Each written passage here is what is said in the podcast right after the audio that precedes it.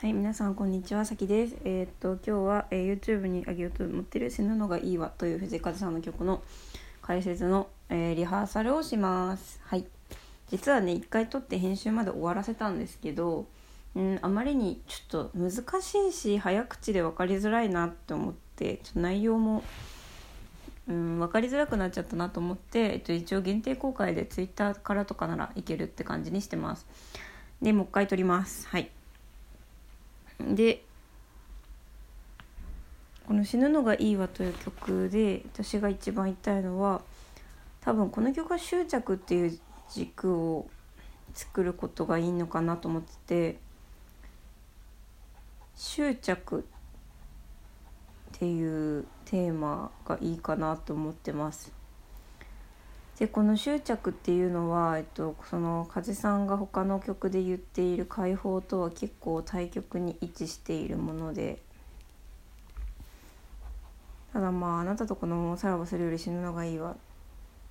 ていう歌詞からもまあ執着っていうメッセージが通れるのとあと最後ののに歌詞で「え I'll stick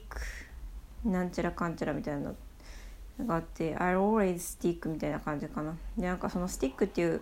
単語に執着こびりつくみたいな意味があるとこだわるみたいななんかそんなのがあるので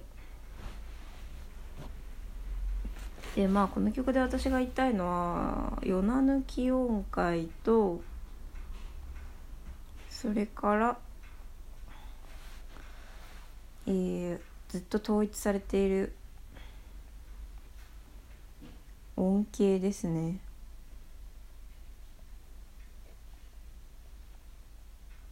で夜な抜き音階っていうのは、えっと、4番目と7番目の音を抜いた音っていう意味で「ドレミソラドラソミレド」みたいな音階になるんですよ。でこれがまあなんか日本の民謡とかに多くてなんかちょっと日本風みたいな風に感じたりする。でこの「死ぬのがいいような曲もなんかねあの祭りの曲に似てるみたいな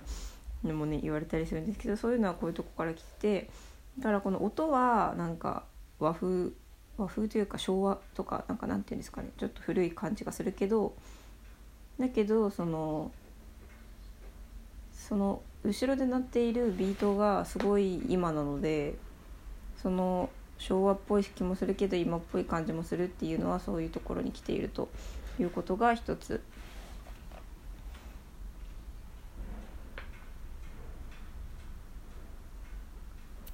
で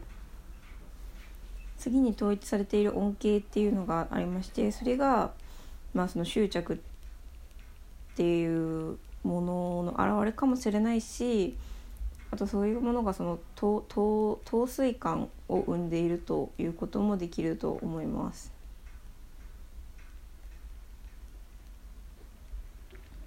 透水感ですね。なんか透水する酔うその曲に酔うみたいな。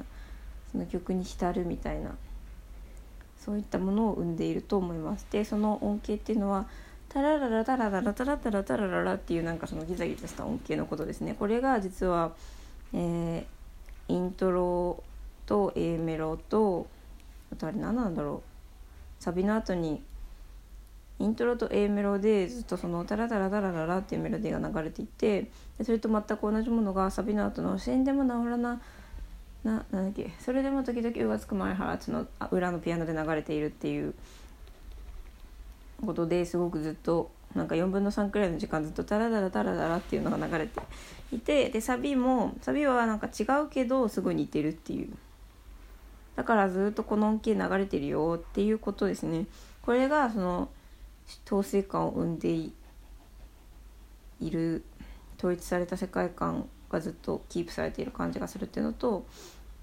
なんかそれと執着が結びつくかもしれないですよね。うん、っていうことかなこの本編で言いたいのは。であとおまけ的なことをまた別の動画でね出そうと思ってます。はいうーふーはいですね。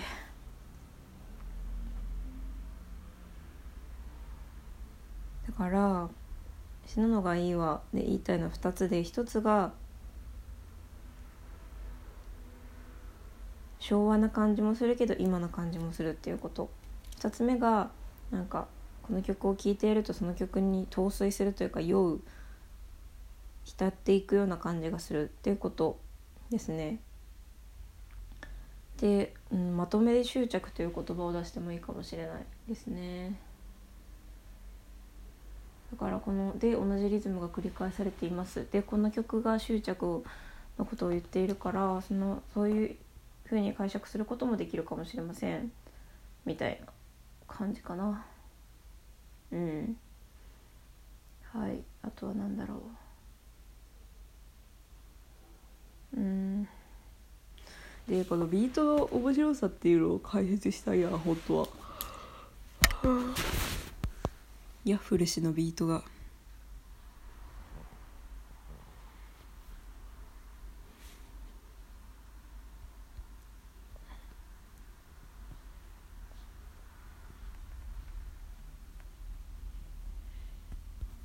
じゃあちょっと今から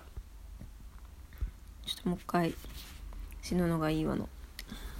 音源を聞いてビートを聞いてみます。ということで、えっとまあ今週末には動画上げられるはずなので完成版は YouTube の方でお楽しみください。それではまたね